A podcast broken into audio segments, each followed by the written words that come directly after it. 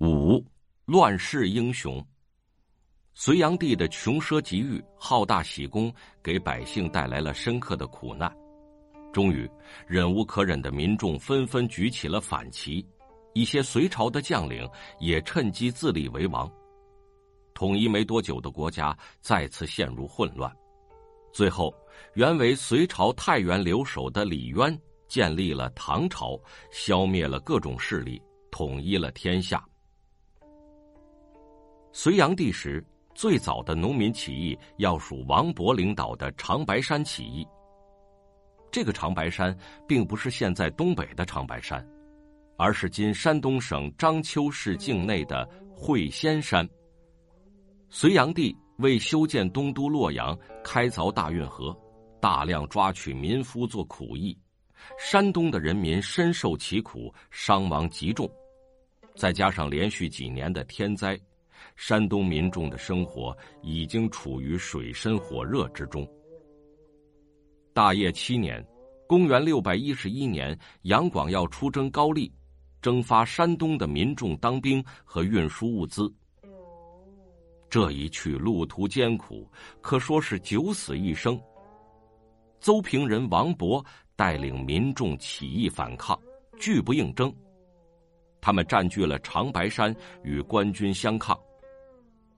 起义军很快就增加到了几万人，王勃领导的起义拉开了隋末起义风云的大幕。很快，各地的人民纷纷组织起来反抗杨广的暴政，起义之火燃遍了全国各地。这其中最有影响力的要数瓦岗军。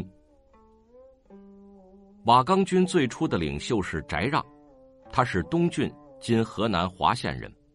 本是一名法曹，县令的属官，掌司法补道之事。翟让因犯法当斩，被关入狱中。狱吏黄君汉知道他骁勇，认为他可救生民之命，于是不顾个人安危，偷偷将他放了。这一年是隋大业七年，翟让带人占据了瓦岗，在今河南滑县。很快，同郡的徐世绩。单雄信等人都来投靠他，他们靠在永济渠沿岸抢掠来往船只为生，很快就发展到数万人。使瓦岗军发展的规模更大的人是李密。李密出身贵族世家，他的曾祖是西魏八柱国之一的李弼。他们家在北周、隋朝时都有世袭的爵位。李密在父亲死后袭封蒲山公，他仗义疏财，结交了很多豪杰之士。年轻时，李密曾入朝为官，但并未得到重用。大业九年，隋炀帝二伐高丽，杨素的儿子杨玄感趁机起兵造反，并邀李密为参谋。李密为杨玄感提出了上中下三计。杨玄感不识货，采取了下计，最终落败。杨玄感失败之后，李密也被俘，但在押解途中逃走了，四处躲藏。后来，李密投靠了瓦岗，在他的指挥下，瓦岗军攻占荥阳周围诸县，并击杀了隋朝大将张须陀。随后，李密又率人攻取了隋朝储粮的兴洛仓。开仓放粮，赢得了百姓的支持。翟让见李密才能出众，便将领导权让给了他。瓦岗军在李密的带领下声势日隆，留守东郡的越王杨栋派刘长恭和裴仁基分军讨伐李密，被李密打败。裴仁基投降了瓦岗。之后，在江都的隋炀帝。也派王世充前去讨伐李密。王世充是一员勇将，但他得到重用却是因为善于逢迎拍马。在与李密的战斗中，王世充屡战屡败，最后孤身一人逃到洛阳。李密率军围攻东都洛阳，被各路起义军奉为盟主。此时，镇守太原的李渊率兵进入关中，占领了长安。窦建德的起义军占领了河北，杜伏威和辅公石的起义军则占领了江淮（今江苏中南部一带），天下形成了割据的局面。其他较大的势力还有朔方（今陕西靖边白城子的梁师都）、马邑（今山西朔州的刘武周）、金城（今甘肃兰州的薛举）。海陵（今江苏泰州的李子通等），窦建德是张南（今河北故城东）人，原是一位地方豪杰，在隋炀帝一征高丽的时候应征入伍，成为二百人的小队长。窦建德有一个同乡叫孙安祖，遭遇水灾，家人饿死，县令强征他入伍，孙安祖愤而杀死县令，投奔窦建德。窦建德助他和另外几百人到高基坡（今河北省故城县西南）举兵反隋。窦建德原本并未参加起义，而是随军出征。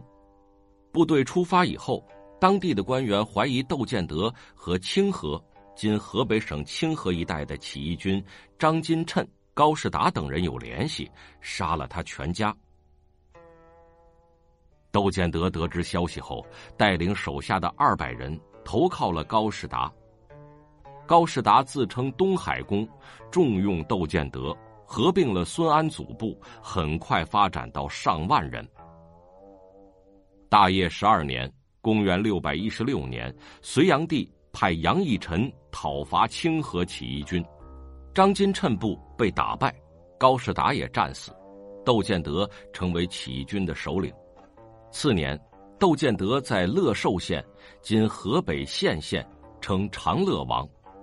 不久，他又打败了隋炀帝派来的薛世雄，攻克了河间，从而控制了河北地区。杜伏威是山东章丘人，少时家贫，与辅公石是至交。辅公石见杜伏威家贫，偷了一只羊送给他。后来官府追查此事甚急，杜伏威和辅公石索性造反。这一年，公元六百一十一年，杜伏威十六岁。杜伏威和辅公石先是投靠了长白山起义军的左军行，但不被礼遇。后来，两人率部脱离了左军行，自己向南发展，先后合并了下邳苗海潮。和海陵赵破镇等武装日益强大。大业十一年，李子通投奔杜伏威。这个李子通原来也曾投奔过长白山起义军，同样不被看重，所以也向南发展。杜伏威很高兴的收留了李子通，但是李子通是个不愿屈居人下的人，不久后。他发动兵变，企图吞并杜伏威的势力，杜伏威差点被杀。正在此时，隋军来攻，杜伏威的部队因为无人指挥，被打得大败。李子通也在此战中失利，逃到了海陵。此后，杜伏威开始四处游击，经过半年时间，又恢复了数万人的实力。大业十二年，隋炀帝第三次游幸江都，杜伏威当时正在他的眼皮底下。隋朝派陈棱率八千精锐攻打杜伏威，几番相持之后，杜伏威大败陈棱。随后，杜伏威又攻占了高邮、溧阳（今安徽和县）等地，称雄江淮，自称溧阳总管，封辅公石为长史。大业十四年，公元六百一十八年，宇文化及在江都谋反，杀死了隋炀帝。随后，率着隋朝的后宫和官员西归。炀帝死后，占据长安的李渊很快称帝，国号大唐。王世充也奉留守洛阳的越王杨栋为帝，年号皇太，史称皇太主。宇文化及曾想封杜伏威为溧阳太守，被杜伏威拒绝。杜伏威自己上书向皇太主称臣，被封为东道大总管、楚王。此时，李密正在攻打洛阳，宇文化及也想占领洛阳。李密怕腹背受敌，便向皇太主称臣，被封为太尉，出兵讨伐宇文化及。宇文化及被李密打败，逃到魏县，在今河北大名县境内。宇文化及说：“人生肯定会死，怎么可以不当一天皇帝呢？”于是，在魏县称帝。不久，唐遣大将李神通讨伐宇文化及，宇文化及逃到山东聊城，被已经称夏王的窦建德俘虏后杀死。对于宇文化及带来的隋朝后宫和官员，窦建德放了他们，让他们自行投奔长安、洛阳，或在突厥的义安公主、隋宗侍女。也有一些臣子，如裴矩。就留在了窦建德手下。李密打走了宇文化及之后，发现洛阳城内已经被王世充完全控制。此时，李密因为怕翟让夺权，刚刚设计杀了翟让。瓦岗军内部离心，与宇文化及一战之后，瓦岗军实力大损。王世充趁机攻打李密，李密大败，带着两万人投奔了李渊。最初，李渊待李密甚好，但不久就有些疏远。李密嫌李渊给的官小，常常抱怨。后来，李渊命李密去召回旧部，李密想要趁机谋反，王伯当等人苦劝，他不听，最终失败被杀。王世充打败李密之后，废皇太主杨栋，自立为帝，国号为郑。此时，天下最大的势力是李唐、王世充和窦建德三家成鼎足之势。李渊的次子李世民率军出征，在消灭了薛举、刘武周等势力之后，开始进攻洛阳。王世充敌不过唐军，向窦建德求援。窦建德知道唇亡齿寒的道理，但他故意延迟出兵，为的是让唐军和王世充斗个两败俱伤。公元六百二十一年，窦建德率军来援，但却在虎牢（今河南荥阳境内）被李世民突袭打败。窦建德被俘，押到长安后被杀。王世充见窦建德失败，无力抵抗，很快也向唐朝投降。王世充到了长安后，李渊隶属他的罪过，将他迁到蜀地。王世充在途中被仇人所杀。宇文化及北归后，江淮一带有杜伏威、李子通、沈法兴三支势力，他们都对江都虎视眈眈。李子通最先下手，杜伏威、沈法兴分别出兵阻拦，但两家采取互相观望的态度，被李子通捡了便宜，占领了江都。此后，杜伏威接受了李渊的招降，名义上成为唐的属下。但实际上还是一支独立的势力。公元六百二十年，李子通出兵进攻沈法兴，沈法兴战败，逃回老巢吴郡。但随即，李子通被辅公石击败，他原来的地盘和新取得的地盘都被杜伏威占据。李子通战败之后，收集余部，又有了两万多人。他率领人马攻击逃回老巢的沈法兴，沈法兴部被消灭。杜伏威见李子通实力又有所恢复，再次派兵攻打他。李子通被俘，杜伏威将他献给了李渊。李渊将李子通软禁了起来。此时，杜伏威已经统一了江淮一带。窦建德失败后，他的余部奉刘黑闼为主。继续反唐，唐朝派李世民平定了刘黑闼。此时唐朝已经基本平定了天下。杜伏威怕遭到李渊的猜忌，主动请求入长安觐见。